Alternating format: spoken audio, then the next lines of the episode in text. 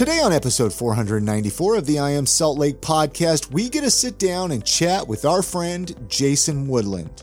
In this conversation, we find out so much about Jason, so much stuff that I didn't even know about him. Uh, we get to talk to him about his life insurance company and what inspired him to get into that field of work. We find out about a children's cryptocurrency book he wrote and that the obstacles he faced with that. And we talk about how he uh, is the president of the Holladay Chamber of Commerce. Talk about so much in this conversation. We're going to get into that here in just a moment. But before we do, let's introduce ourselves. I'm Chrissy Hollifield. Hey, what's up, guys? I'm Chris Hollifield. And we're the hosts of the show for you today. If this is your first time listening to this podcast, you may be asking yourself what it's all about. Well, we're here every week with a brand new episode where we get to showcase awesome people here in Salt Lake City, Utah, and the surrounding areas. We get to talk to business owners, authors, tattoo artists, restaurant owners, really anyone that has a cool story to share. Can we talk about real estate really quick here? One I my, love talking about real estate. So. One of my favorite subjects here. Hey, I know there's listeners uh, that are listening right now that are thinking of moving to Salt Lake City, or you're possibly uh, looking for a house with a little more space in it. You know, we're working from home now and we all want a home office.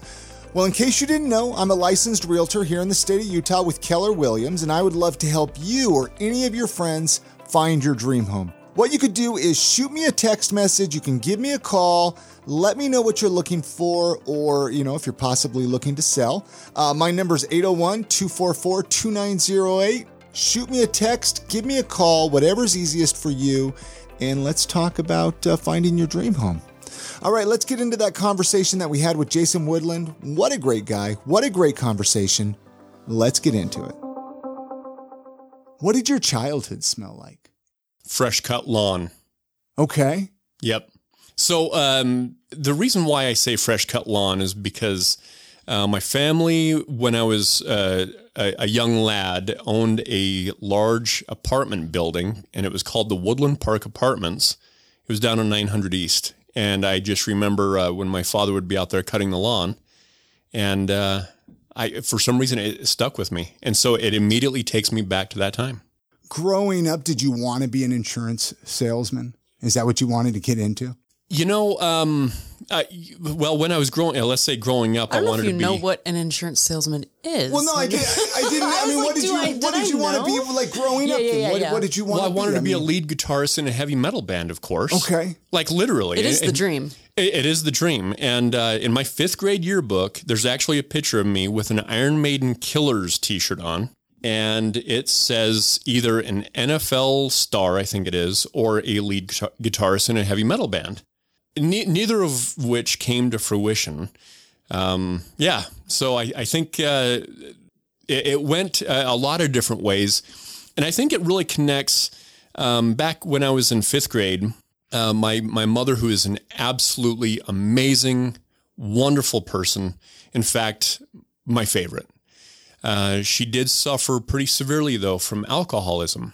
And in fifth grade, um, it, it, got to a point where I was I was getting in a bit of trouble and knew that we had to take my mother. I had, I had to call my grandparents one day because I knew it was getting really bad. And I said, "Hey, uh, mom is uh, suffering from alcoholism, and I need help." And I kept it under wraps. Nobody had any clue at that point. So they came down. We we in essence took her to uh, Dayspring, which was an in-house AA program. She lived there for six months, and we were sent to live with my grandparents.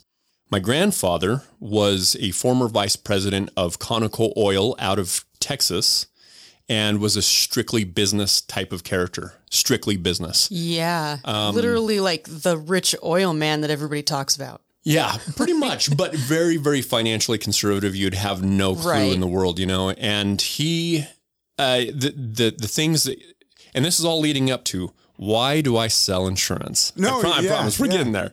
Um, so every single day he would, you know, have me, of course, do the home, do my homework. We couldn't go out and play until we did our homework.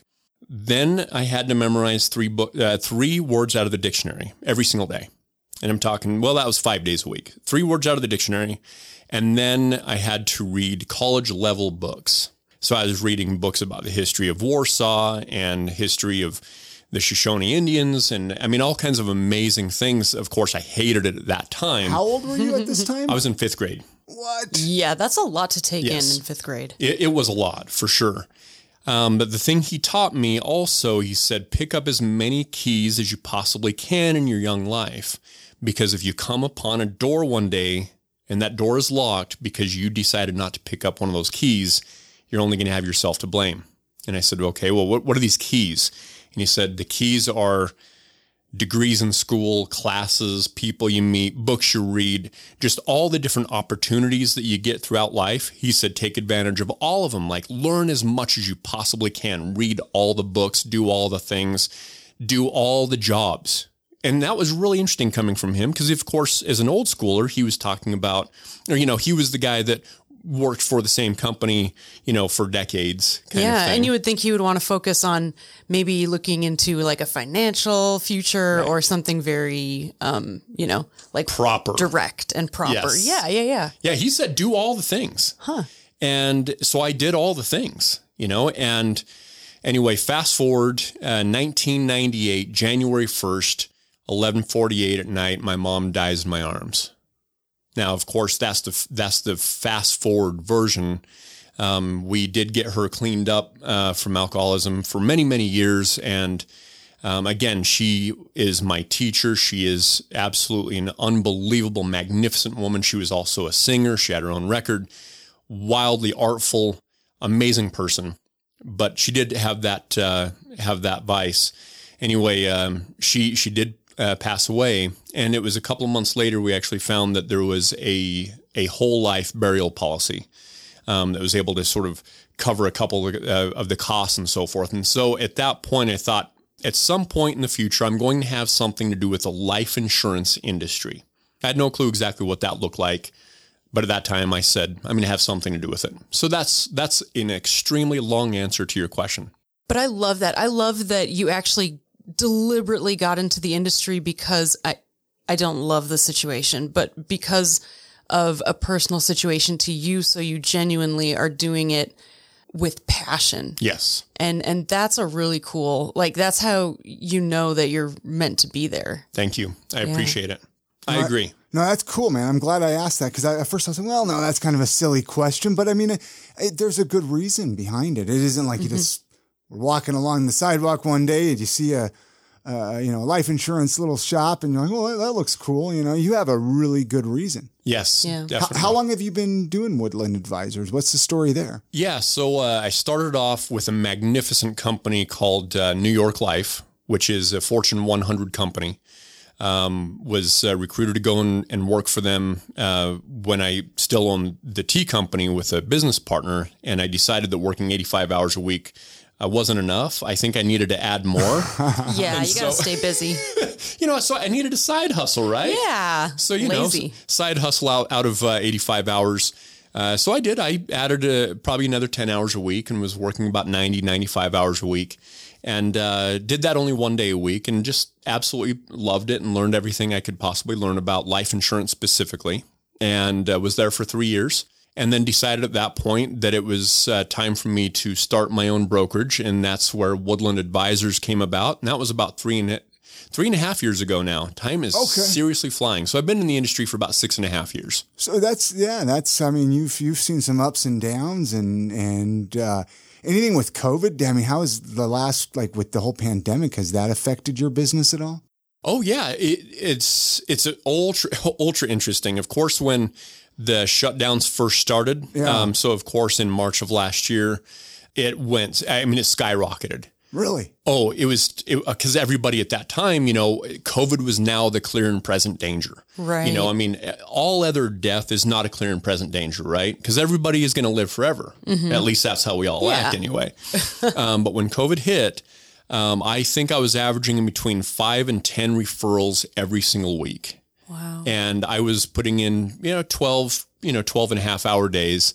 And um, yeah, I mean, at that point, it was everybody said, said, I need life insurance ASAP. What, what do we need to do? Um, but of course, what was happening in the industry at that time is companies were putting in certain rules and moratoriums on age, uh, you know, if uh, there were some companies that were saying age 65 and above, they were holding the application for 90 days. Uh, there were some companies that were saying if underwriting came back with a certain health rating, um, then they were holding the applications. There were some companies that were a little bit more lenient and they were continuing to flow through. So it was almost like playing uh, speed chess. And because every single Yeah. week there was something different going on uh, with the companies. And then some companies were taking whole product lines off the market for, you know, for the foreseeable future. It was a really interesting time for sure. Yeah, because you, I mean, with with the pandemic and kind of it feeling like the apocalypse Yes. for a little bit, it seems like people probably just rushed all of you guys. Yeah. and and that can be terrifying because you know it's like if people are going to start dying, there's not enough money anywhere to cover everybody. Even like if it seems like it would almost bubble in a bad way. So that's that would be really challenging to navigate through. It was. It was very challenging. And of course, just like, you know, being on conference calls on a, well, on a daily basis. Um, and then of course, just, you know, with, with my type of business and, and my background in the world of finance and, and, uh, you know, business consulting and so forth, I had a lot of people just reaching out saying, Jason, what, like, what are your thoughts? Like, what's going to happen? Like, is, is this it? I had a few of those calls. Is this it? And I said, no, we're going to be, we're going to be just fine. I just don't know when. But I, I did tell a lot of people that it was going to get darker before it gets brighter. And I call myself an eternal optimist, but I'm also a realist. I understand, you know, that there's obviously issues at scale, but you know, in that specific uh, scenario, I was talking to people on on a real basis and talking to businesses, especially on what they should really do to prepare and to make sure that they had proper runways set forth for the next X amount of months. Because you know, at that time, it was the two weeks to flatten the curve conversation. I remember that. Yeah. And I had uh, two business owners specifically. They called and they said, "Do you think we're going to be okay in two weeks?" And I said, "There's a zero percent chance that will happen. Zero percent." And they literally thought that we were going to be good to go in two weeks. So did I. I was way off. Well, nobody knew, man. Yeah, I, Nobody knew. I think you know because for some bizarre reason in the early 2000s, I thought I wanted to be a virus hunter for the CDC. Don't ask me why. I'm. Wait, is that a real total- job? Virus hunter? I think it is because that is a bet. A Oh, it's great bad, name. See, I don't, I I call myself. it's bad A. Let's That's say that. bad A. Um, so I, I read about 15 or 20 books on hot viruses. So like level four hot viruses, like Ebola virus and all those types of things. And so um, I, I just knew that two weeks was a pipe dream. Um, with all due respect to everybody, you know, who was um, in charge at the time and was calling it two weeks, I was I was actually telling business owners six months, and I was I thought I was being pessimistic at six months. Yeah. Obviously, we're still playing the game. Yeah. Well, I think even now looking back at it, they probably didn't want to say six months because True. that would freak everybody out even more. Yeah. So if you say two weeks, well, that doesn't sound very hard. Yeah. Right? We can all get through Right. two Well, weeks. and the worst Well, part- all right, well, two weeks went by. Now let's get through another two. yeah, and and the hard part with that is, like you said, it is a huge problem at scale. Yes. So no matter how hard people are working on it, you you can't. Uh, there, there's no um, no place you can look for guidance. You're just everyone's trying the best they can, and Exactly. and I don't know. Yeah, it's really tough. It really is tough. And, you know, I mean, there, there's, well, I mean, there's a thousand moving parts to this entire experience. Um, so, you know, I mean, I, it's impossible to make all the right decisions as, as, as a leader anyway, no matter what organization that you're a leader of. Oh yeah. Um, I think the, the, the big thing is to, I, I think the biggest thing from a leadership perspective is to say, I don't have all the answers at this point and to be open minded to new information as it comes. I think that's really what it boils down to, yeah. regardless of what you're a leader of. And of. if everybody could just get on board and be like, you know what? Good for you for admitting that. We'll support you. right. That would be fantastic. Okay. Go America. Yeah. Go be nice. Right, it's that time of the podcast where we're going to take just a minute of your time, talk about one of our awesome sponsors.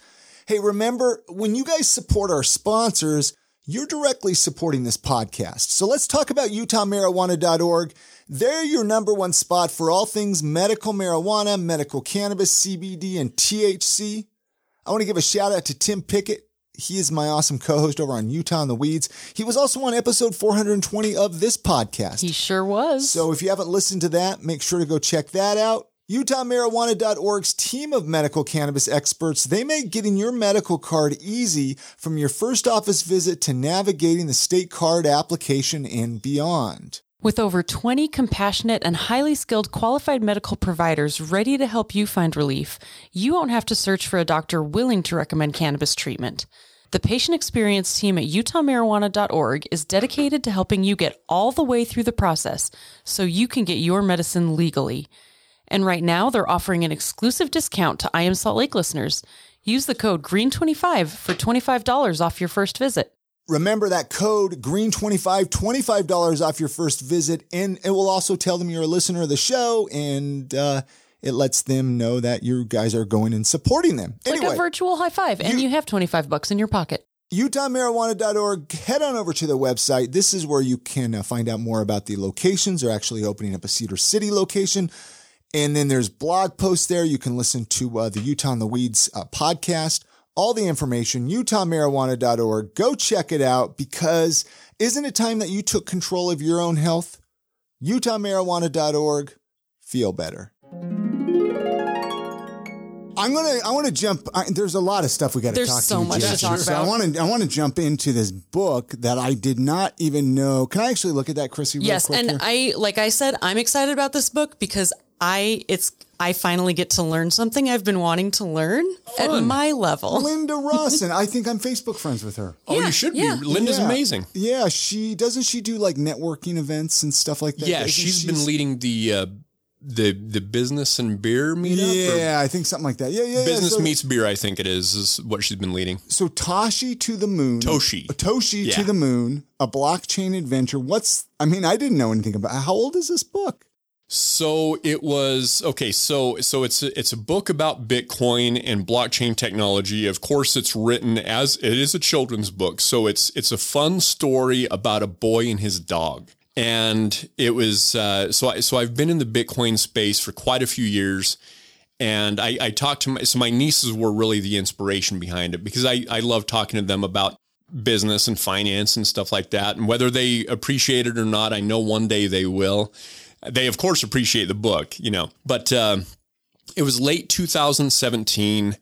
I thought, you know what, I want to write a children's book, but you know, but I, I've never written a children's book. But I thought, well, this is what we're going to do How do you pick a topic? yeah so so here's the topic and i thought um, it was sort of it, it I, I honestly it was sort of a thought in my mind a boy and his dog almost after me and my my previous dog stigma who is um, the most magnificent irish pit bull Great in the name world for a dog. Thank you. It was Yeah. actually named after the guitarist Vinny Stigma from an old New York hardcore band, Agnostic Front. Vinny. Yeah. Exactly. I love So that's where I got her name. So um, early 2018, I, I I thought the name Toshi because the founder of Bitcoin, his name is Satoshi Nakamoto. So I just cut off the name Toshi, So Toshi to the moon, and then the whole concept of to the moon is a huge meme within the whole cryptocurrency world. And yes, the dog's name is Doge. Um, another meme, and of course, uh, the huge meme that Oh, went Doge, along the- Dogecoin this year went completely haywire. Right. Um, so yeah, it's a fun book. Had the idea for the story, but I thought, well, you know, where, where, where do I even start writing a children's book? And of course, uh, Linda and I are dear friends, and so I call Linda and I'm like, "You've written a book before?" And she goes, "Absolutely, I have." And I said, "Do you want to write a children's book with me about Bitcoin?" And she says, "Without a shadow of a doubt, we need to do this. Let's do it." So we we immediately started sharing some ideas, and then Tim Roberry, this gentleman uh, named here also, I ended up meeting him actually down at the uh, uh, the space downtown that you guys used to be Access. Access. Yeah. And we went out and had tea one day, and he said he had a lot of experience in the previous in cryptocurrency. And I told him that, oh, I'm, I'm working on a children's book. Well, he had actually written a couple of children's books. And I'm like, well, join the team. He said, I'd love to. And he said, well, my brother happens to be an illustrator. I'm like, you've got to be kidding me.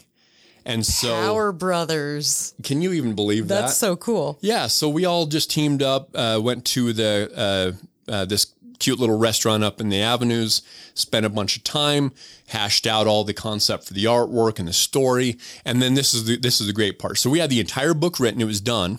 And we sit down and Tim, he says, Jason, I, I think we need to rewrite the entire book in rhyme form. And I'm like, what?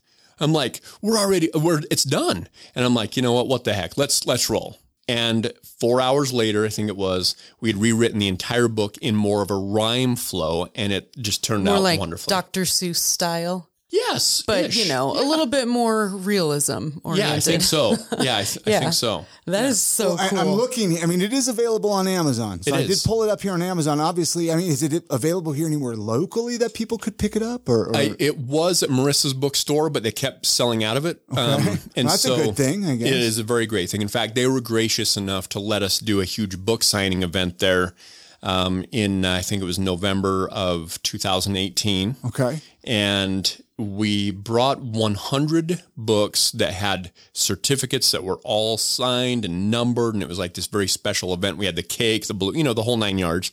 And it was such a successful event that we sold out of all the books that we had. And then the overflow books that we provided to Marissa's, they sold out before we even packed up and left. It was it was a ball. I love I love this because it's a I love that you are encouraging young children to start understanding technology and how it fits into the world and how it fits into their daily life. And you know, like it's it's really really neat because not a lot of people would think to bring something that is kind of this level of knowledge to children. Yeah. And it's re- it, it feels like this will really motivate a lot of future kids to, you know, inspire them to like start learning to code or getting into something just because they read that book one time, you know? Hey, Yeah, I know you. nothing about Bitcoin, so I'm excited to read this book. I've always wanted to kind of learn, but I've never. I guess I should back up a little bit because if I really did want to learn, I could go on and Google it. Sure. But it's been one of those things you hear people talk about Bitcoin, but I just don't know anything about it. Well, and the people who do know about it already know about it. So they talk and you're like, so you feel a hmm, little intimidated. I know those words, but when you put them together, I don't know what you're saying. Exactly, because th- that entire space, there's a lot of, of course, a lot of jargon. It's a very jargon esque scene, mm-hmm. and jargon doesn't, it- no matter what the industry is, it doesn't bode well for newcomers. And so you need to really ha- know how to simplify the language. And of course, this is simplified so much that it's just a fun, cute read. Adorable. Yeah, thank you. I appreciate it is it. super adorable. I'm just, I keep looking then at you it. You in the- said it. in the very back, we have some more definitions that are uh, uh, quite a bit more advanced. Um, but when we were trying to age the book, I sat with a few different librarians and I told them what we were doing, and they're like, "Well, it's such an advanced, such an advanced topic that, of course, it ages up." But the way we rhyme flowed it, and of course the the wonderful illustrations that Ben Roberti did, um, it ages it down. So it's a really nice balance of the two things. Yeah. I'm excited to read it to Lucy. No, this is great. I'm. I'm. Uh, I mean, do you plan on writing more books? We sure did, of course, but um, since this was also a side hustle, um, you know, just just for fun, all of us are you know very busy in our own you know respective businesses, and so we we had a, of course a plan to you know knock out number two and number three, and I'm assuming that one day we will because we're all ultra passionate about what we've done, and it's just it's just a fun project, but it's about dedicating that time to it, you know. Yeah, I could imagine. It's just, it's a very time consuming project. It really was. Oh, yeah. Yeah. Well, and it, yeah, it's, it's amazing that all of you were able to get together and, you know, it's difficult to do something kind of by committee. it is. That's impressive. Thank you. All right, we're going to take just a minute of your time and talk about uh, one of our awesome sponsors, the Salt Lake Barber Company. Gosh, these guys have been a sponsor for for a couple of years now. They are located at 10 East, 800 South, right on the corner of 8th and Main. Hey, they're offering haircuts, beard trims, straight razor shaves. I've been going over to Isaac over there. He has been, oh my gosh, he has been giving me these, uh, the best haircuts in the world. Uh, they are a true community barbershop. They focus on providing the best work environment possible and allowing the barbers there to always provide the highest quality experience while, uh, while in the chair. Listen up. They do take walk-ins, but do it the way I do it. Get yourself a guaranteed appointment head on over to saltlakebarberco.com. Just type it into your browser. And then this way you can uh, select if you need a haircut, a beard trim, maybe you want to go for the straight razor shave. You get yourself a guaranteed appointment. SaltLakeBarberCo.com again is that website. Head on over there, check it out, give them a try if you haven't. I think you're going to like it. And many thanks to the Salt Lake Barber Company for sponsoring this episode of I Am Salt Lake podcast. What was the hardest part about putting the book together? You know, that's actually a really good question because I think the answer's figuring out what the artwork was supposed to look like compared to the story. And then there's a lot of Easter eggs hidden throughout the book that connect to obviously the entire Bitcoin and cryptocurrency industry. So, I mean, that was fun, but it was also like, how do we sort of hide some things that are sort of esoteric? But if someone found it, that really understood this stuff, they'd be like, okay. You're, you're giving the parents a little bit of delight along the way. Yeah. Like, think so. kind of like a Disney film where you're like, I got that joke, you didn't, but I did. Exactly. But, but nothing risque. right, right. I was going to say, yeah. All on board here. Children's book, good to go. So, what made you decide to do this as the topic for your first children's book? Yeah, I like how you say first children's book. Like, uh, like we do have, we do have. I'm a just handful that are- expecting more, so get on you. it. Um, I think because the concept of Bitcoin in and of itself, I'm wildly passionate about. Um, I, it's it's a very disruptive technology. It's a very um, misunderstood technology, without a doubt. Oh, absolutely. and there's there's a lot of moving parts to it that I think um, everyone from politicians to the financial industry at scale get either mixed up, especially when when this book was coming out back in the 17, 18 range. Even though that doesn't seem that long ago, there's been a lot of framework that's been built around this entire industry, even from then. And so, Okay, dumb it down for me. 17 to 18 range. Is that like the the cost of currency at that point or what it, what does that mean? Well, so in 2017 was I mean, and there's been a handful of of uh, Oh, bull the markets. year Years, 17, sorry. 18. Gotcha. I oh, I'm like, sorry. Yes, hmm. years. Okay, gotcha, Yes. gotcha. Yes, I'm on board. and you know, there's there's been different you know bull markets, and of course there's bear markets in this uh, in this industry as well. But in 17 was one of the more spectacular bull markets where it hit 20,000 in December of 17 and, and it just blew people's minds. And then, of course, it went into a bear market for the next probably year and a half approximately. And then it started moving back into bull territory. And of course, late last year, early this year, um, made another spectacular run up again. And it will continue playing that game. It's been uh, pronounced dead many hundreds of times. In fact, there's a website that uh, has calculated all of the different news uh, organizations that pronounce it dead every time it goes back into a, a bear market. And they just get proven wrong again and again. So it's just sort of a fun place to spend time and Yeah. pay attention to. Okay, I understood a little bit of that. That's it's, it's, what's a can I ask questions? Is that okay? I, without a doubt. I'm taking advantage of you for your knowledge right now. This is your guys' show, so you can do whatever you want. Yeah. We're finally going to understand something like Bitcoin. yeah, you're asking questions oh. I'm too afraid to ask. Well, so. it's hard to know. Here's the biggest problem: is like you don't know what questions to ask because it's Sure. it's such it's not a tangible thing. Right. It's very hard for people who aren't really tech savvy or kind of obsessed with technology to understand that it can actually become or is actually a real currency or how even a real currency is created. Like th- that's a very not talked about topic super often. Right. So I forgot where I was going with that. Oh yeah, what's like a bull mark, bull and a bear and a? Can you give me like the? So so I need a children's book for that real quick. Yeah, absolutely. I will. Uh, I will. I will write a children's book for you as we're on this. I was How to call, stocks for Chrissy. yeah. So the concept of a bull market and a bear market actually comes from uh, really the stock market in general. Bull market just means that there's a ton of interest and and people are putting money into the system, and it's driving prices up. Okay. Whatever the price, eh, whatever that thing is. So, I mean, gold can go into bull and bear markets, silver can go into bull and bear, stocks, bonds, real estate. Of course, as we saw in real estate, especially over this last year, was an extreme bull territory because there was so much interest and there were so many people entering that market. Right. Cryptocurrency, same thing. That big run up that that was spectacular over the last, you know, beginning of this year with Dogecoin, um, when it went completely, you know, parabolic. That was considered a bull territory.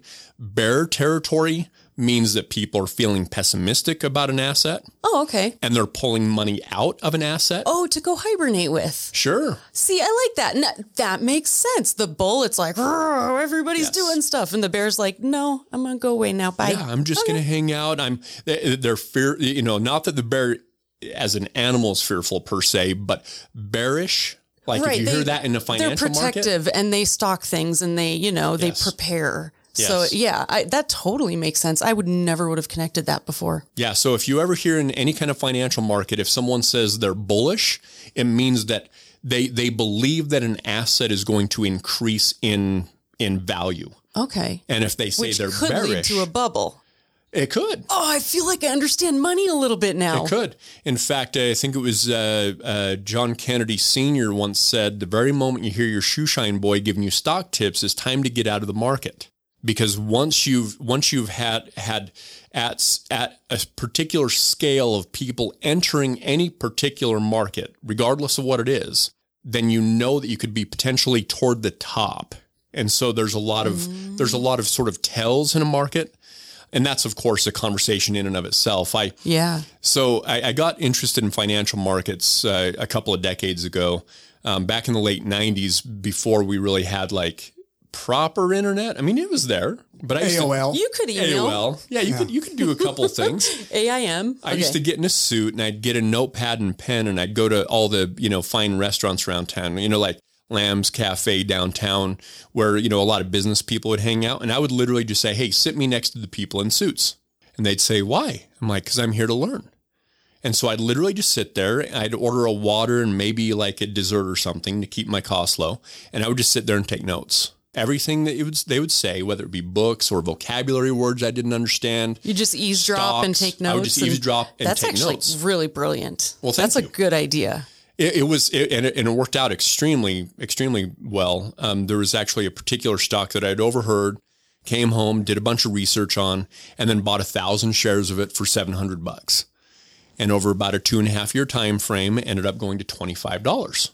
So I turned seven hundred bucks into twenty five thousand. There you go. I thought I had, I thought Beginner's I had nailed luck.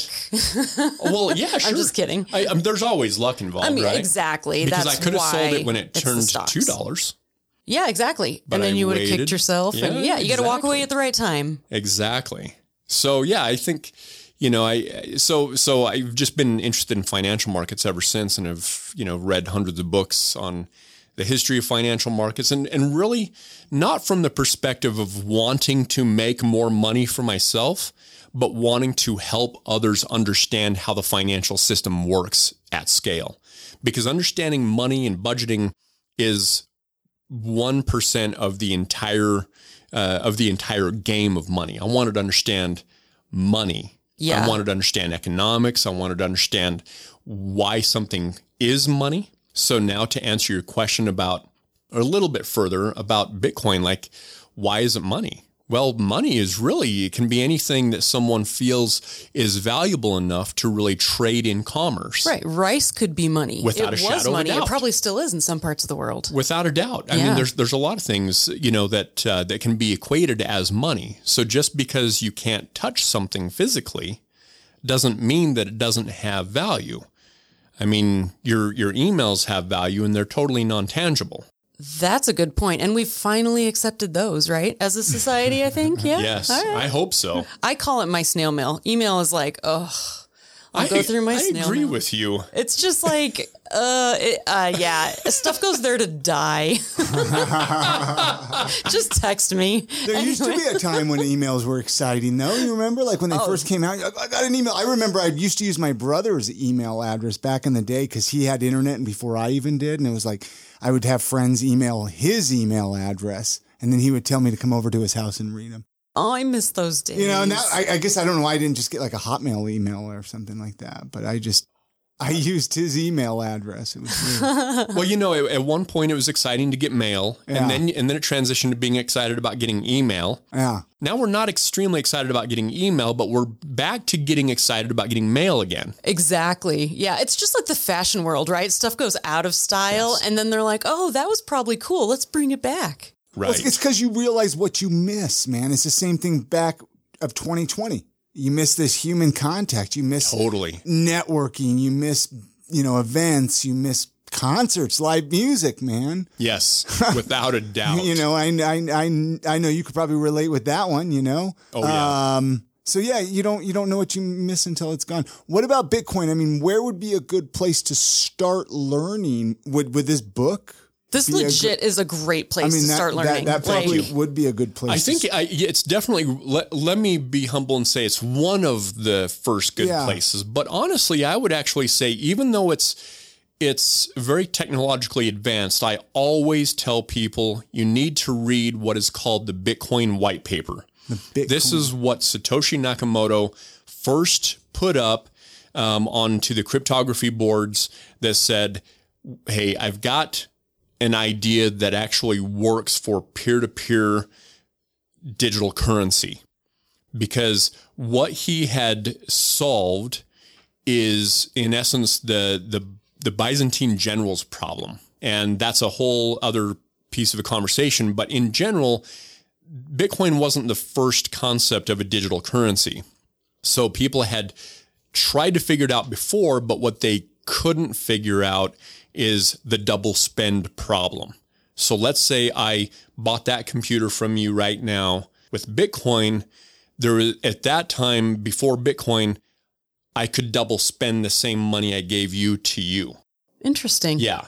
Why- well, why what is that? Satoshi figured out was how to actually send send Bitcoin to one place, and it was cryptographically impossible to spend the same Bitcoin in two different places They're or three completely different unique. places. Each one has like its own Completely. DNA kind of. Yes. Okay. That's you hit the nail right on the head. oh, go go me. Go you for sure.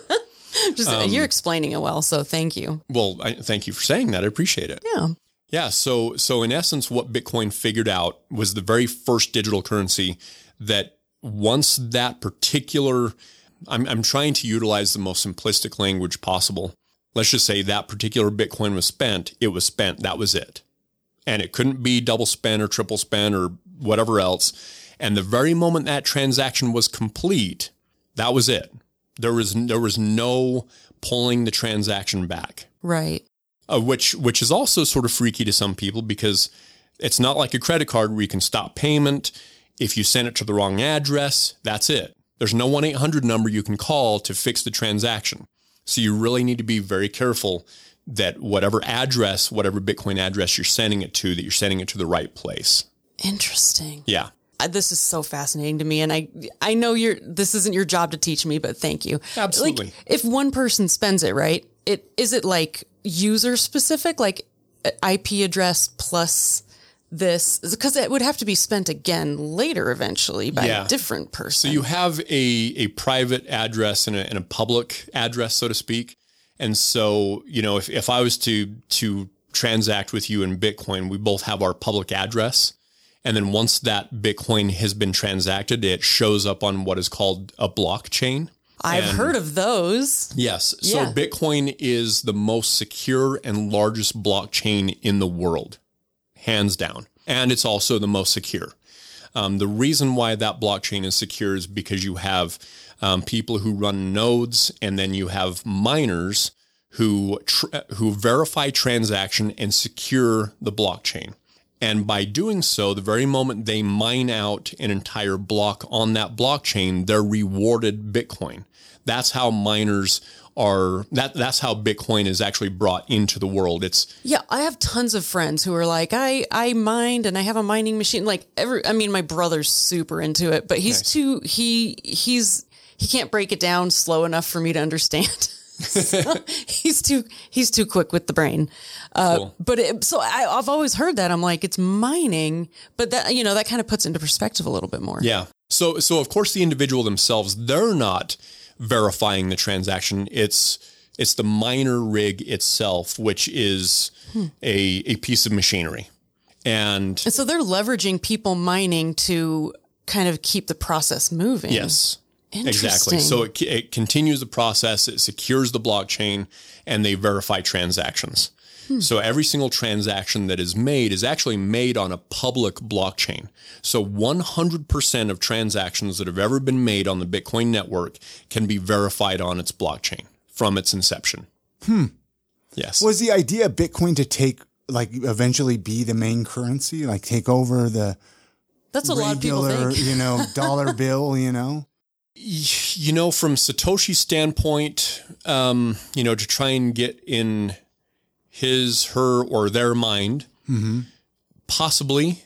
Will it? I personally don't think so. Um, I, I believe that it will obviously give many currencies around the world a run for their money. Literally. you like that? Um, and of course, in this in, in in America, it's a little bit different because we we have a pretty stable monetary system and government and monetary system to a certain extent. Of course, we have quantitative easing measures and uh, artificially held low interest rates and stuff like that that can manipulate currency to, a certain level, whereas Bitcoin cannot be. But where you have areas of the world that have runaway inflation, the Zimbabwe's, the uh, Argentinas, Where you need like a wheelbarrow full of money to buy bread. and it's no kidding. Like it's it's Yeah, for real. I've, I've heard that. yeah. I mean, where where you know that your gallon of milk is probably going to change in price from Monday to Wednesday, and it's going to be significant. Um, some of those areas have a higher adoption of Bitcoin than places like America that have a much more stable system. They don't really understand it. Um, so you'll see that some of those countries they'll peg themselves individually to U.S. dollars or you know, Bitcoin personal economies, so to speak. In general, I don't think that it will uh, replace the U.S. dollar per se, or the euro, or you know, certain other currencies around the world that are ultra stable.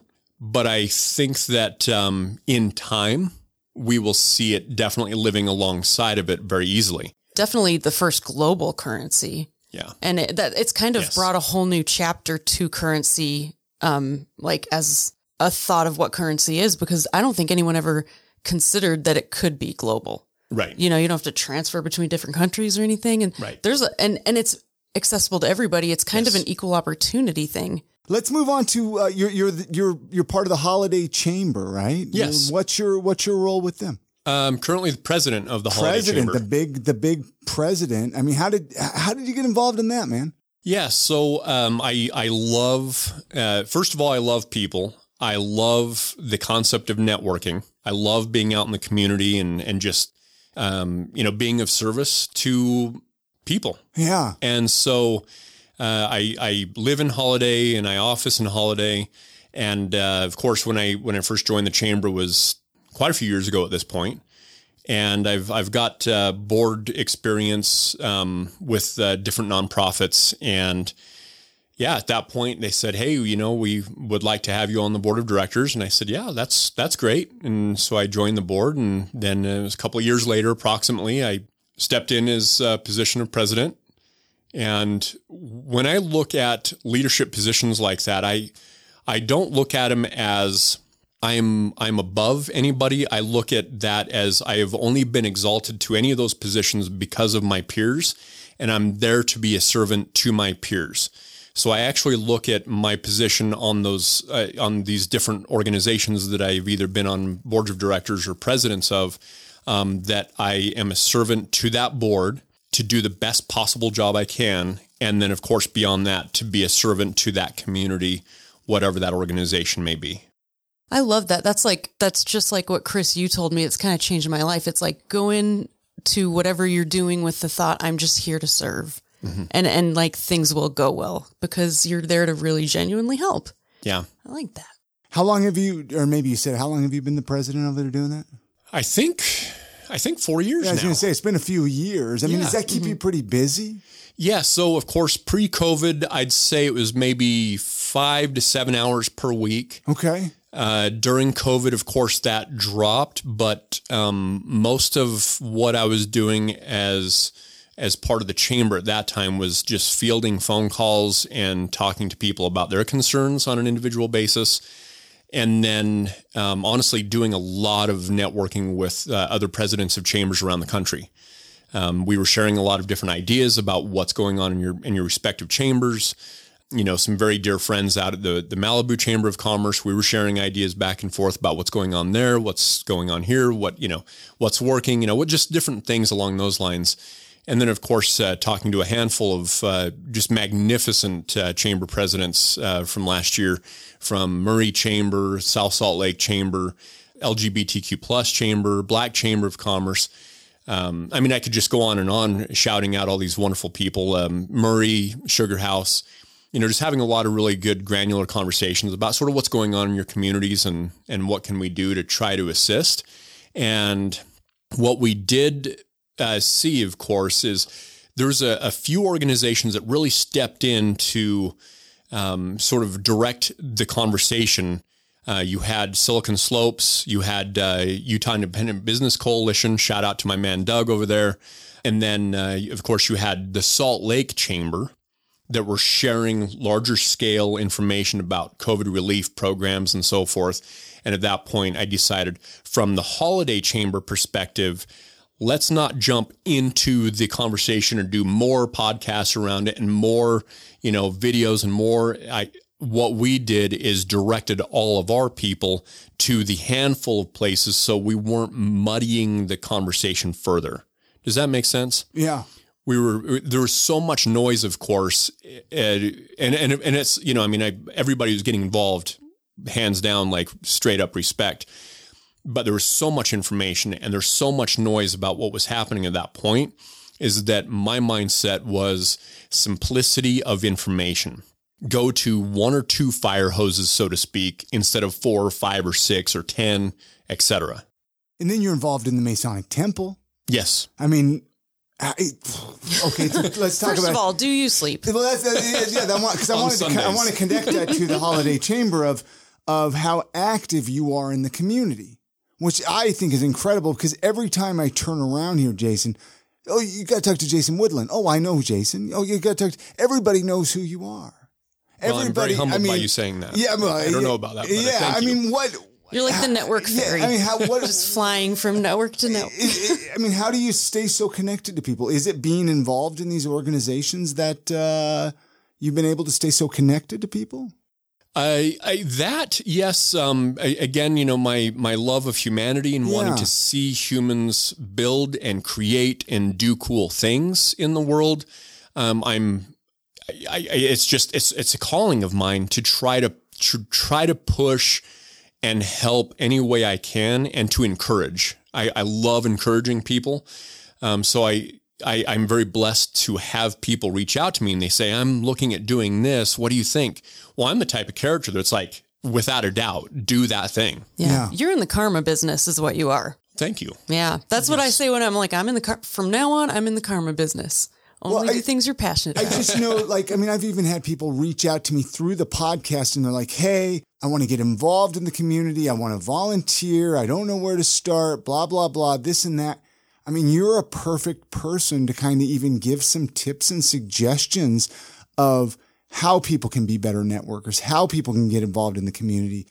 I don't know. It just seems like there's so much, you have so much knowledge with that that you probably don't even realize Will you teach have. a class? Well, thank you. Yeah, you're Yeah, welcome. I mean, yeah. what what are some what what are some tips that you have on on networking? I don't know. Is that a pretty is that a tough question? Maybe No, I don't not know. at all. I, I don't really look at any questions as tough questions per se. Okay, Um, so, uh, tips on networking. First and foremost, um, be there to be of service. okay, period.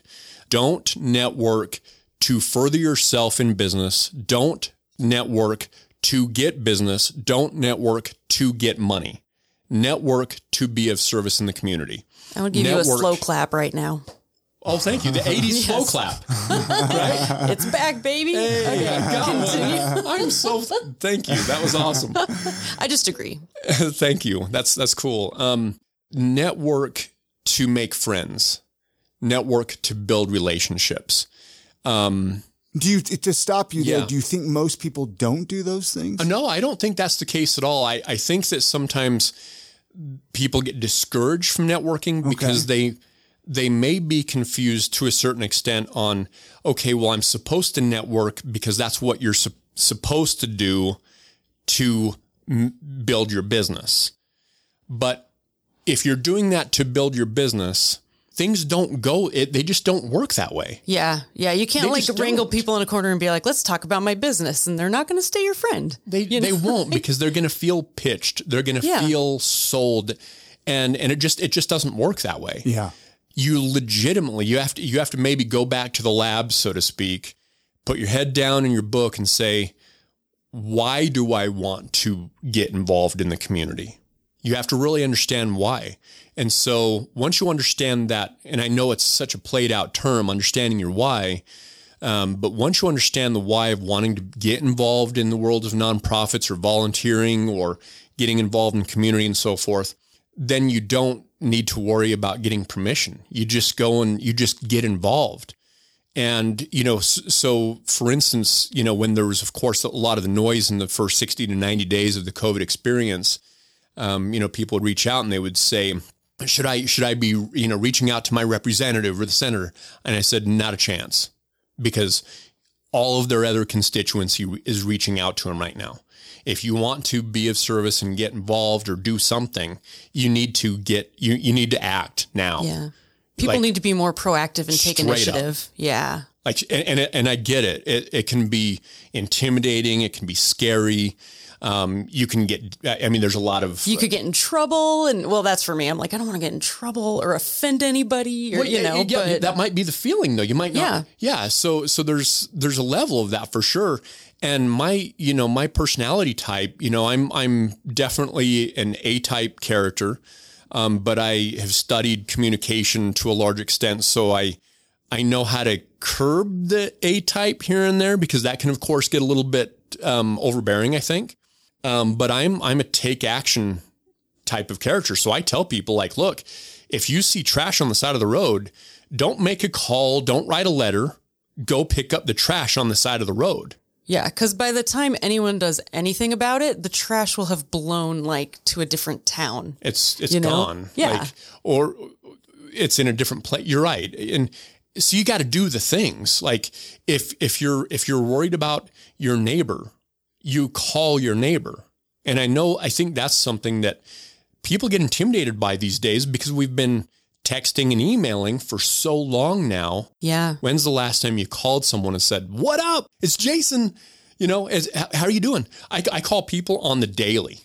I what call. do you do? What do you say? Do, I mean, like, how do? Because you always want to do that, right? You're like, I should call that People person. People always get so But weirded out. They're I like, have- "Uh, why are you I've calling me? Called like my sister. Just I wonder how she's doing. She's like, why are you calling me? Like, I don't know. I missed you. Yeah. Is it is that ever challenging for N- you? Not whatsoever. Huh. Like I, Because I, you've been doing it so long. I've though, been doing it so long. I'll I'll literally I'll call anybody under the sun. Anybody. I don't I don't care. You give me their phone number, I will call You are not intimidated by people, zero huh? percent. Good for you. Zero percent. Have you always been that way?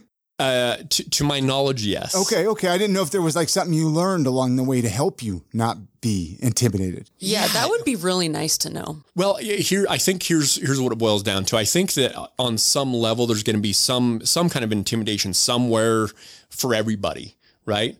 And I think and it's always easier said than done. Just do it. Nike's been telling us that for decades, right? But really what it boils down to is next time you have an inkling to call or or to talk to your dad, your cousin, your grandma, your friend from 8 years ago and you start thinking, "Oh, it's going to be awkward." Who cares if it's going to be awkward? That's true. You literally don't don't text, don't email, literally call them.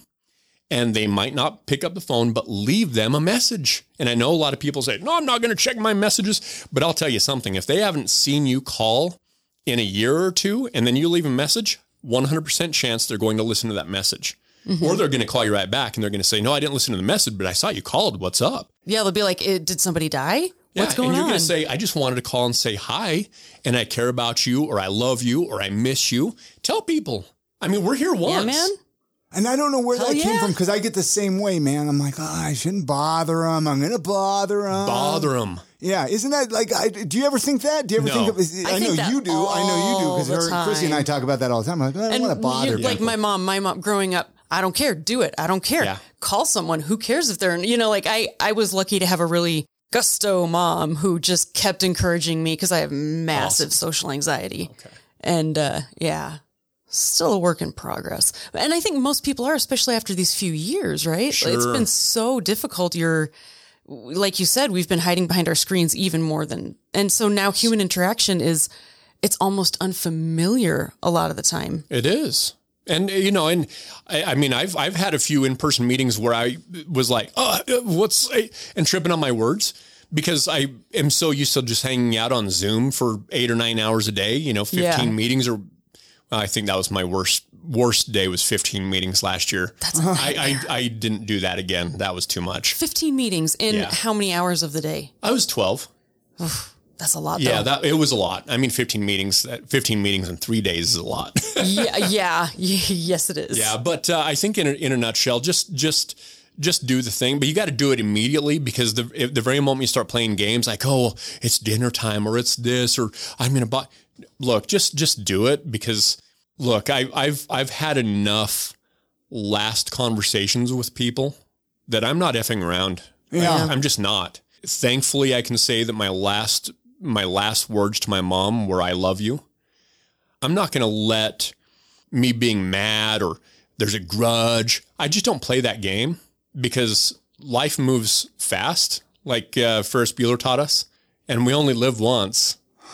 you know what I mean? True, man. Like just do the things because you know it's it's easy to live with regret. It's it's easy to have regret, and I, I'm just not going to play that game. I call it my 85 rule. Like if I if I'm 85 and I look back and I say either that opportunity or that call or that meeting or whatever that is, if I think that at any point I'll regret that by the time I'm 85 years old, I immediately jump into it. I love that. And I and I like that you, that you're saying encouraging you to just do it because like I have those moments. I probably have like 50 a day where I'm like I think of a person, oh, I really want to tell them something they did great or I really want to do something nice or let them know I remember them. Never follow through on any of them because it's scary.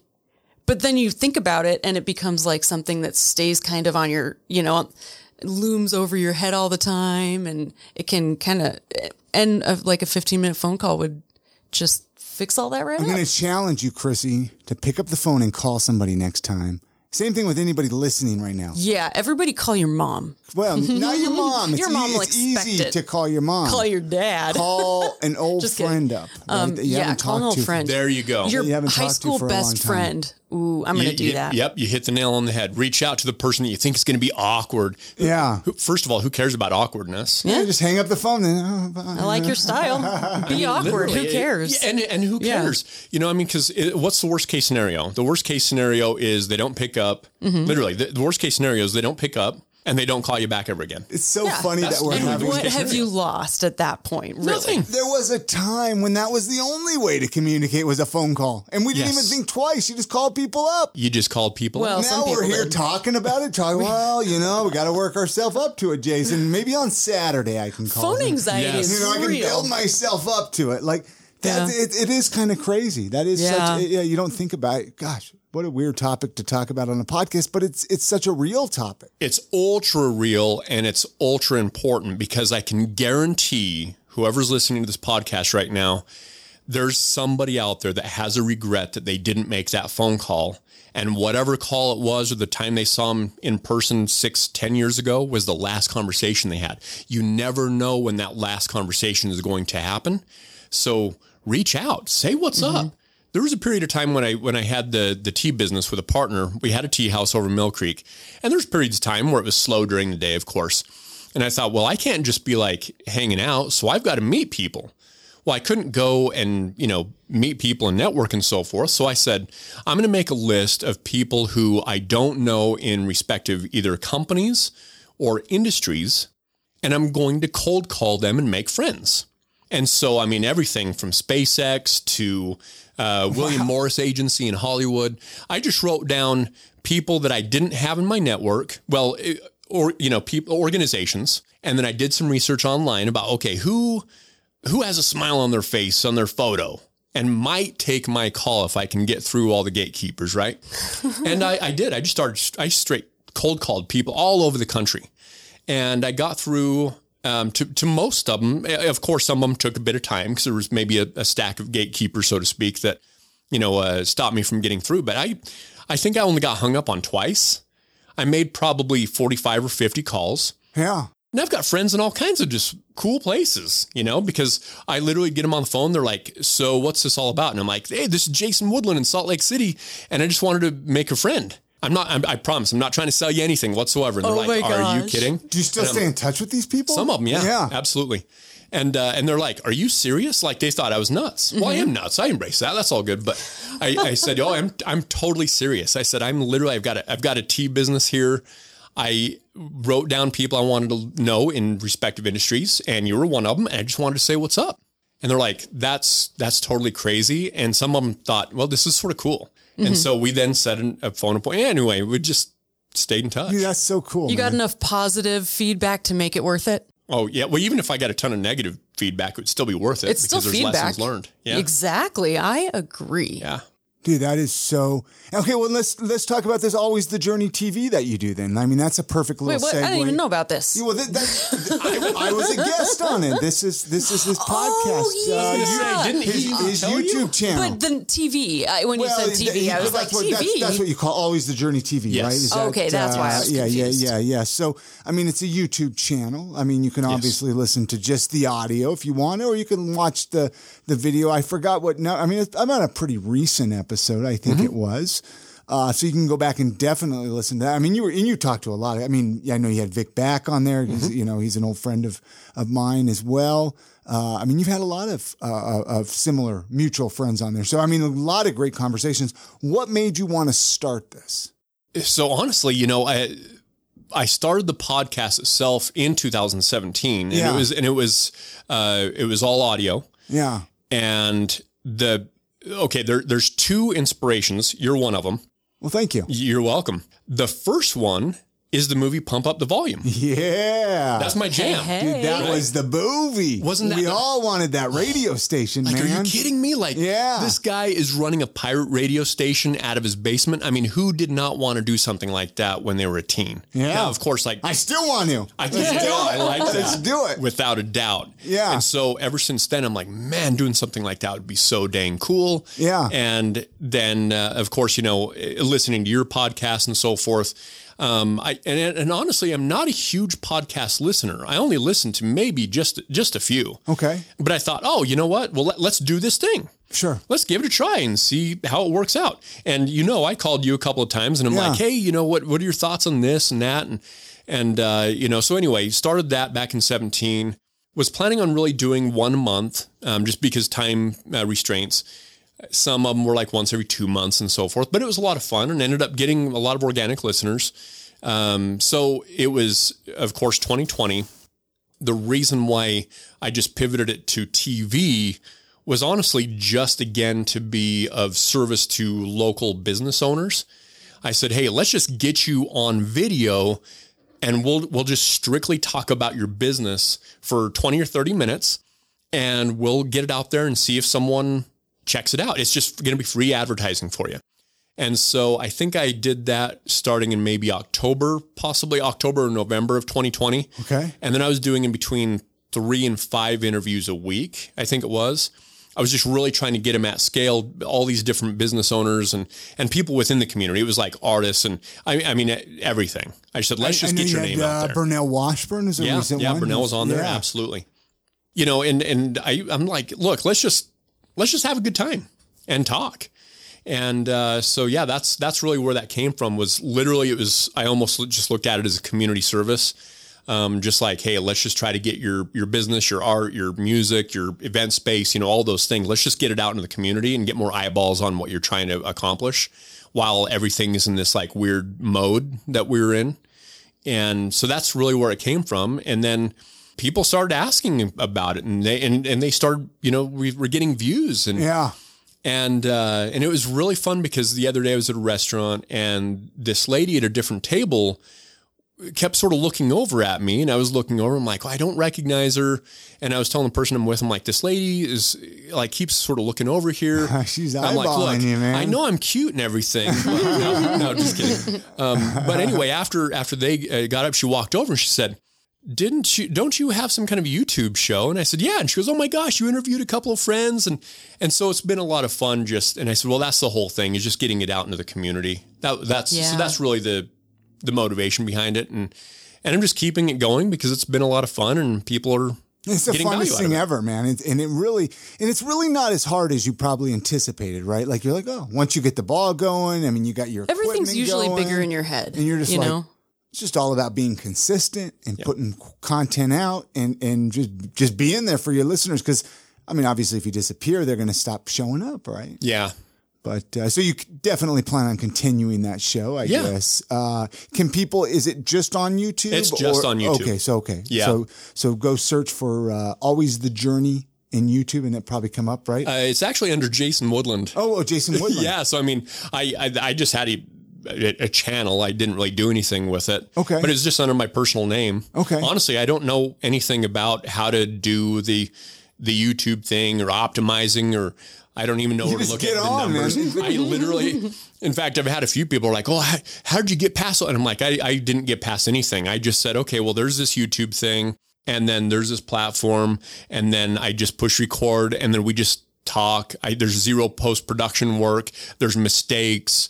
There's, and I'm like, I, who cares? Let's just have fun. And then I push the button that says upload video, and I uploaded the video, and and that's that. It's the only way to learn, man. You know what I love about this stuff, though, Jason is it's it's even like tonight, right? How often do you and I, or the three of us, just sit down and talk, right? Not We've very often, not enough. to. Yes. But this gives you a reason to do that. A podcast, a recording. Same thing with you. I'm sure you can reach out to a business owner and then all of a sudden, I mean, a lot of them won't give you the time of day, but you say, Hey, come on my podcast. Oh, okay, I'll do that. Boom. That's a great way back to the networking thing too. I mean, great way to, to meet new people and Yes. to, mm-hmm. to, to get new friends. That's literally my favorite thing about the podcast is just like getting to see every the inside of everyone's brain and Yeah. what makes them tick and why they're passionate and and, and it's it's very cool. That's why it's been because we've I've I met you through Chris like Yeah. oh why it's been what four years five years Yeah. Yeah. but and I've run into you a few times and we've talked, you know, a little bit, but I've always wanted to really know who you are. And thank like you. this is uh this is I love that we have this platform so that we actually can talk to people who are interesting and doing cool things and, and glean knowledge from them. Yes, definitely, and I appreciate that very much. What are some of your other hobbies and interests, man? What when you're not busy with the with the insurance and you're not busy with the chamber and and the Masonic Temple and and all of that? What uh, I mean, what else do you do? Uh, I I love hanging out with my wife. Um, she's an amazing person, wildly talented, wildly smart. Um, love just you know bouncing ideas uh, and talking to her. We spend a lot of time. Uh, we love spending time with our nieces and my sister. We've got a very close relationship. And my brother-in-law, just wonderful. That's a rarity too Yes. these days. Yep. And, and my mother in law, shout out to her. She's unbelievable. Nancy is her name, and I love her to pieces. And being Um, awesome's her game. Yes, absolutely. And and we and we just always have fun conversation when we're together. Um, yeah, so spending time with family. Um, That's great. yeah, and and I I read voraciously. I love reading, uh, love learning, and love hanging out with you know friends. You know, just love that completely. And so I I spent a lot of time doing that. Uh, reach back and talk to a lot. Of, I mean, I, I'm still in touch with a lot of people all the way back from fourth grade. No kidding, Oh yeah, absolutely. Man. That's rad. fourth You're, grade, you're an fifth grade. inspiration with that, man. Like thank seriously, because I don't know what. There's something that eh, back to the phone call thing, man. Back to that. There's something that I love about that. I'm not good with it, but I just I would love to be in touch with like an old. Well, I mean, I guess I am Yeah. a couple. I have a few Facebook friends that were old neighborhood friends of mine from when I grew up in California. But I should just call them up sometime. Hey, Brent, what's up, buddy? Absolutely. And you say, hey, let's go grab tea. Well, he's in California now. Well, but- fly out. Fly yeah, and have tea. exactly. Come, come meet him in Las Vegas. Yeah. Yeah. No, dude, that's so uh speaking of reading, I mean, do you have a pretty you seem like a type that has a pretty like strict morning routine, right? Do you have a pretty strict morning routine with reading and and and all that? What I mean, do you care to share any of that? What's your It used to be a lot more strict. Uh, COVID sort of, of course, uh, changed a handful of Yeah. things. Um, but uh, up at five thirty every morning. I usually sleep until about six, maybe maybe six thirty at the latest on weekends. Um, my my previous routine that I'm I'm moving I'm moving back into Okay. was 5:30 in the morning spend time in in a a sort of a mini meditation right out of the gates then I move into reading um, and that reading encompasses anything from business finance marketing sales psychology history D all the above. Um, and then would go to brush my teeth and shower and then go back into a meditation. And then from the meditation it was all about push-ups and it was you know uh, practicing certain uh, uh, kung fu type type meditations. Okay. And like uh, horse stance and those types of things were were my daily um, every single morning and then i would go into certain sort of uh, mental prayers and mantras about moving into the day of positivity and trying to bring a positive energy into the into the sphere that I was occupying. So that's really what my my main mornings look like. Uh, mornings now are a little bit of meditation and then a bit of reading, and then uh, and then I've been a little bit lagging on some of my push-ups and so forth. I have to admit. That's right. That one year was it? Was it how many years you did? Like how many push-ups Oh my was gosh, that that that's you did in right. like I one remember. year? Yeah, so that was uh, I think that was actually 2019. Okay. Yeah. Yeah. mistaken. Yeah. Yeah. My goal was 50,000 push-ups. Which is ridiculous. And we were like tracking thanks. you. We were Oh, watching. thanks. I was like, oh, there's Jason. He's We're like, oh my gosh, he's, again. he's really Yes.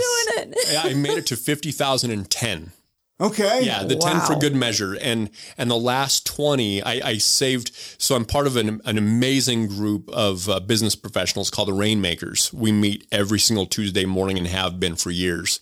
And I, I decided to, uh, to to keep my last 10 for our meeting that next day. And I did them on top of, of a table right there in the in the middle of, of everybody. And and uh, we counted up to 50,000. And then I went ahead and just did that extra 10. And I did that really again was was to let people within the community know that you can you can put these goals together no matter how weird or dumb or crazy and it doesn't matter what it is put them together put them out into the universe and go and achieve and just have a good time with it so Yeah, do it for you. yeah, I like that. and and I was I, I was I was definitely toning out my arms which they're not now Yeah, I was gonna say, I mean, were, were your arms just like jello or what? Oh man? yeah, I, oh yeah. I, mean, there was a hand. So so where I made the mistake. So I think fifty thousand equated to I think it's one hundred and sixty eight every single day of the year from what I remember, Holy which is cow. a lot. Yeah, That's, I, I mean, could do like three every Yeah, week. gonna And say- push-ups are tough. Yeah. They're very tough. Yeah, they're tough. No kidding.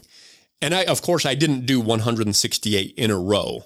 I would do like 50 or like 75 or 100, and then I'd, I'd wait a handful of hours and then do another, you know, X amount. Well, the problem was I, I let a handful of days go by where I'm like, man, I'm not feeling it. Like if you have a headache, the last thing you want to do is push ups. Oh yeah. And so there's a handful of days, well, let's say a cumulative of a handful of weeks where I went without doing either any or I did 20 and I'm like, oh, I'm just going to do 20 and then I'll catch up. Don't play that game because it's dangerous. back, man. It does. November 1st, I think it was. No, it was, I think it was December 1st. I realized that I think I had like 8,600 left. It was a grip. And I ended up having to then do, you know, some days were 200, some days were 500 push-ups in a day. And there was literally, there was, there was evenings where I was, I was screaming because trying to get him and, and Kate, my wife would be like, Jason, are you okay? And I'm like, actually not, but I will be. Yeah. So. Did she just think you were nuts? Or Oh what? yeah, I think so. I mean, she she knows I'm nuts for sure. But she just supports you, right? Oh, Yeah, she absolutely, just- and she's so great. That's Yeah. great. Yeah. That's great. Do you ever think you'll do another crazy challenge? without a shadow of a doubt. yes. 50,000 sit ups, maybe, right? I thought about that. Man, sit That ups. sounds. Ooh, Ooh. ooh, it does. You know, Yeah. maybe like planks are uh, planks are also a beast. I don't know. It's got to be something that really pushes you. You know what I mean? Yeah. No matter what it is. One of the years I did uh, 100 uh, reading 100 books. I was literally reading until New Year's Eve. That was a beast. That, Okay. that, that was a bit. 100's a lot. 100 is a uh, lot. I mean, there's 52 weeks. So that's more, that's like two a week. Yeah, exactly. Yeah. So it's it's that's too much. Thankfully, I have a very high retention ratio with information, so I was able to retain a ton of that information. Um, but what I would do, what I do to retain information, what I've practiced throughout the years, is when I read something and I and I really get a ton out of it, whether it's a paragraph or a page or something, um, I will teach that thing to myself in the mirror. Mm, I like that. So I will actually say it out loud, and my retention ratio jumps significantly. So I'm able to recall from different books all the way from, you know, a couple of decades ago, particular pieces that I've read and lessons that I've learned because of those strategies. Do you have any book recommendations? Oh, I've got book recommendations. I mean, recommendations. that's probably tough days. to throw like one or two out, huh? Well, I, I mean, what kind of books? I don't know. I guess Yeah, that's, exactly. a, that's a tough I was going to ask you earlier if you've ever read Lateral Leadership. I have not. That I still need to read it, but it's definitely on my to read list. It's technically a product book, but it's for like people who are developing software, like to learn to be leaders and uniform and like learn how to bolster everyone up around them. And, you know, instead of like, I'm a manager, I'm in charge. But your like your style seems very it leans toward that type of like that's your energy I get with you know and and you're running all of these things and doing all these things and it seems like that might be a cool a cool book to read. Well, I will read that book. and if you hate it, that's okay. He's going to message you next okay. week. Hey, He's like, I read that with you?" book. Yeah, that's pretty good. Yes. Um, there's there's uh, a handful of books I would say are sort of my historical go tos. Uh, one of them is The Art of War by Sun Tzu. Okay. Yeah, that's a good one. It is. Yeah. I don't look at that as a read. I look at it, at it as a study. Yeah. I, I have read it from its entire in its entirety uh, three different times, but I study it, and I think there's a lot of a lot of phenomenal lessons there. And I think one of the big lessons is uh, winning the war before the war has to even start. And uh, I think there's a lot of lessons there. One of them I, I've taken away of being a good listener, asking questions, and and not just listening for the sake of listening, but listening because you have a sincere interest in wanting to understand where the other person is coming from. like active listening. Active. Yeah. That's good. That's hard. It is. And because what it also what it also helps you do is is be more empathetic because now you're really getting a granular understanding of where that person is coming from. Um, and especially if it's someone that you don't agree with. I, I, I love sitting with people who I feel like I might have an opposing view because I'm going to learn something on a very deep uh, level where I can say, wow, you know, I, we may still disagree, but I understand where you're coming from. Yeah. because usually where we're coming from is connected back to where we're kids or teenagers and it's something we learn from a family member or a friend or uh, a movie even or you know some other lesson whether it be a good or bad lesson and we can usually connect it back to where we were kids. And if you if you approach life with that childlike attitude you can realize that nobody has this thing figured out. We're all on this flying rock in outer space Yeah. and you know what? Life is it's a freaky thing. Straight up. You know, no, nobody has this thing figured out. And and that's what I always keep in mind, you know, that first of all, we don't have this thing figured out. And second of all, we're all gonna die. Yep. You know, and it, and it could be, you know, weeks from now, it could be months, it could be years or decades. And I'm just I'm just not here to let the trivial and the selfish and the uh, inconsequential get in my way of love and relationships and building and creating in this world.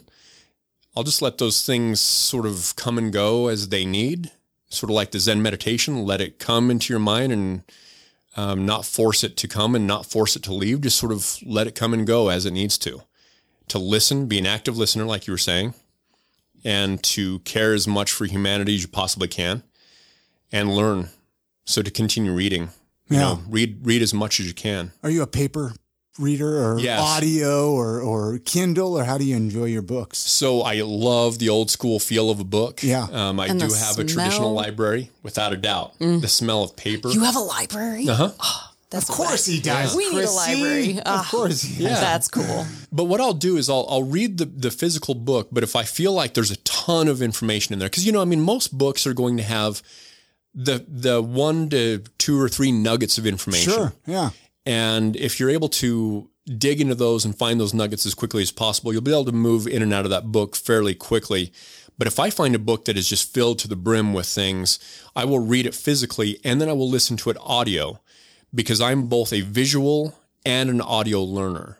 So I think also really understanding a learning style is imperative because if you are a visual learner, but you're intaking everything on an audio basis, you're not going to get everything in its entirety.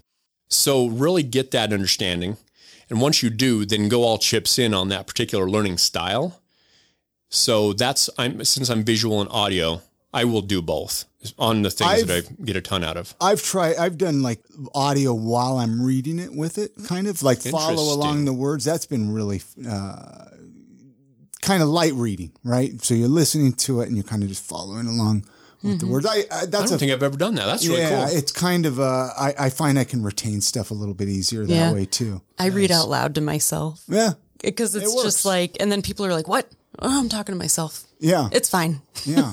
But it, it does. It helps. Like, uh, that's very interesting. Never thought about that. Let's. Uh, we got some Salt Lake City questions. We got to ask this show. I mean, I don't want to keep you here all night, Jason. But Uh, you know mean, what? I, I, enjoy- dedicated tonight to No, you guys. well, So- I know. I'm I'm enjoying the chatting here, man. Thank I, you I so much. Keep, keep picking your brain because uh, you're such an inspiration to me. Really. Uh, Thank you. You're welcome, man. It means a You're lot. Welcome. Family and friends visit us, right? Time to time, they come to Salt Lake and they want us to, to tour and show us around town, show us around the city, the mountains, the lake, whatever.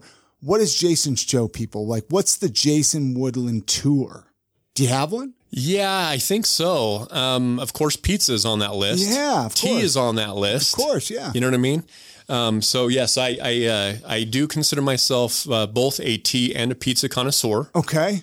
Um, in fact, I I was quoted in the City Weekly Pizza uh, issue about five or six years ago as the pizza connoisseur. I thought that was just amazing. I of course I picked it up because well, first of all, I support you know reading uh, local publications anyway.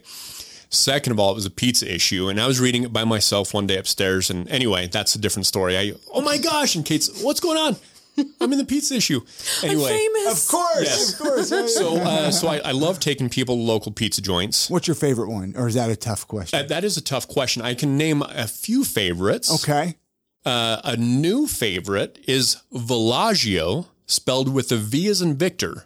Sort of like Bellagio in Las Vegas, but Villaggio. It's located in 3131 South State Street. Okay. Traditional New York. And they are from New York. So it's like New York. And right on. check it out like ASAP. Um, amazing place. Uh, you know, an old OG favorite, Freewheeler Pizza, Oh yeah. founded in 1977. I used to My live right year. around up. Uh, it's it's what 200 South there, kind of near Crownburger, right? Yes. Yeah, yeah, yeah. I used to live right around the corner. Oh It's man, about I'd 50 steps from Crownburger. Yeah. it's diagonally across the street from Anthony's Antiques, which is also an amazing place. I used to do my laundry right in that laundromat right next door to Freewheeler, and I'd get some pizza. nice. Yeah. Yeah. Freewheeler. Absolutely love that place. Their garlic knots are a slam dunk. Uh, they're, they're my wife Kate's favorite garlic knots, hands down. Yeah. They're in my top, they're in my top 1%. Okay. Yeah. Okay. Uh, you know, I love Sicilia Pizza downtown on Third South. Oh yeah. Yep, that place is great, and those guys have been around forever.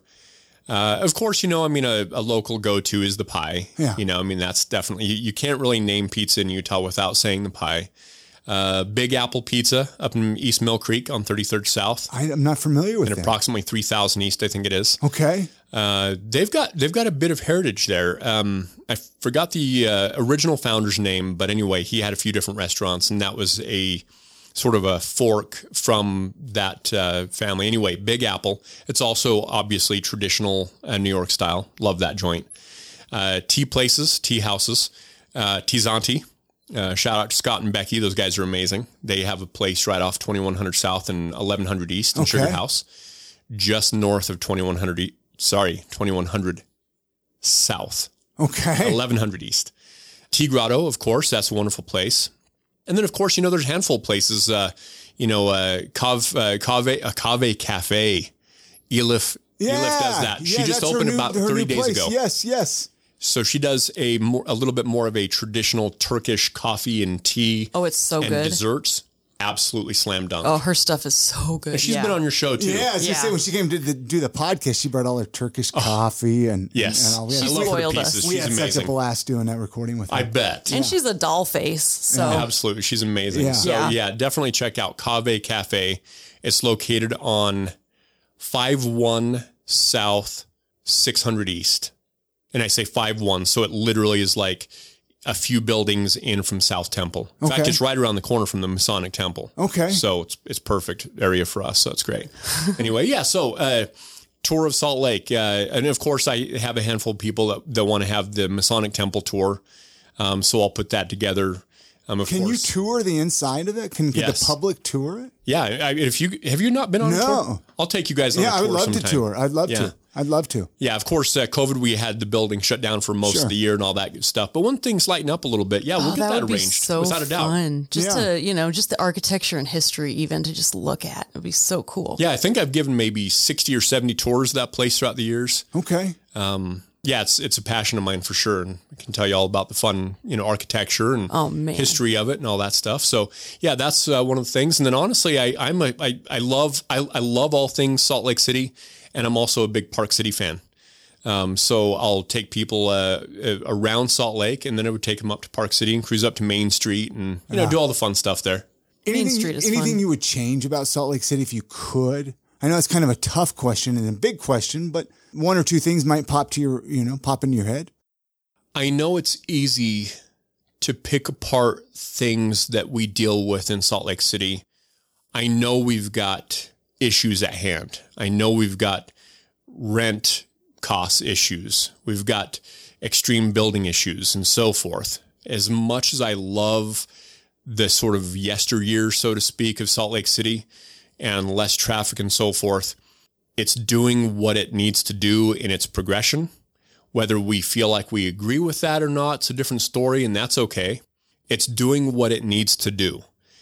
People are coming here because they see the value in it, the same value that we see in it.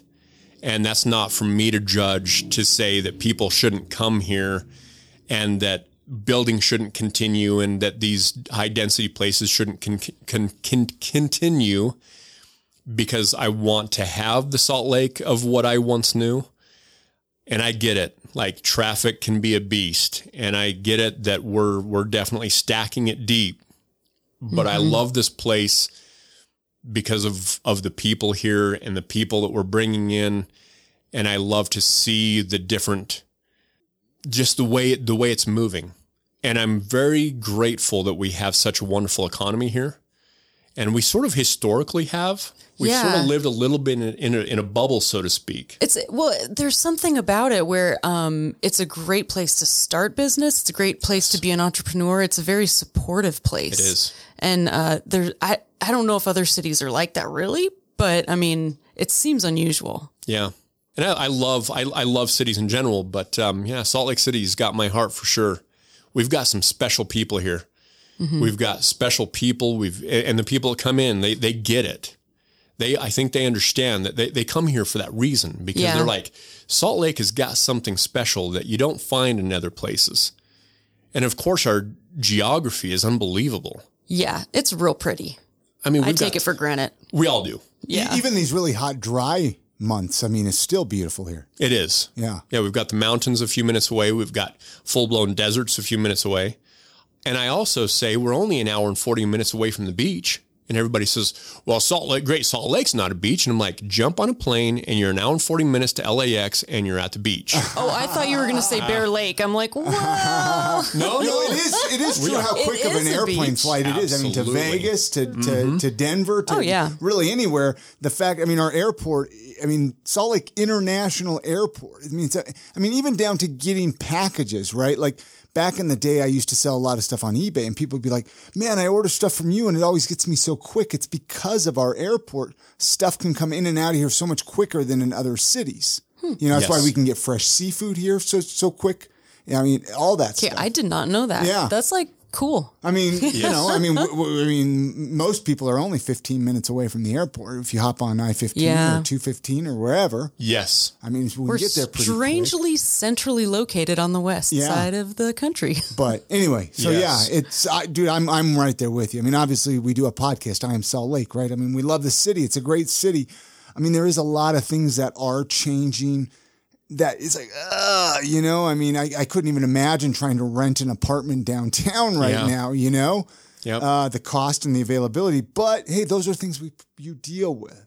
yeah. I mean, if you move to any city, you're going to deal with that. Now it's our turn to deal with it here. It just sucks when it happens to you instead Yeah. of like it's. It, I think that's part when you get older. I'm sure our parents went through the same thing. Like they saw everything change, and we just weren't aware of it. And now we're finally there. Yeah. don't you think? Like It's true. It's true, you know, and, and my heart goes out to anybody who's who's fighting out in the rental market or fighting out and, and trying to buy a home. I've got Mm-hmm. a ton I've got I mean empathy for days. Yeah. For days. And if I could help alleviate that problem somehow personally, I'd do it without without a shadow of a doubt.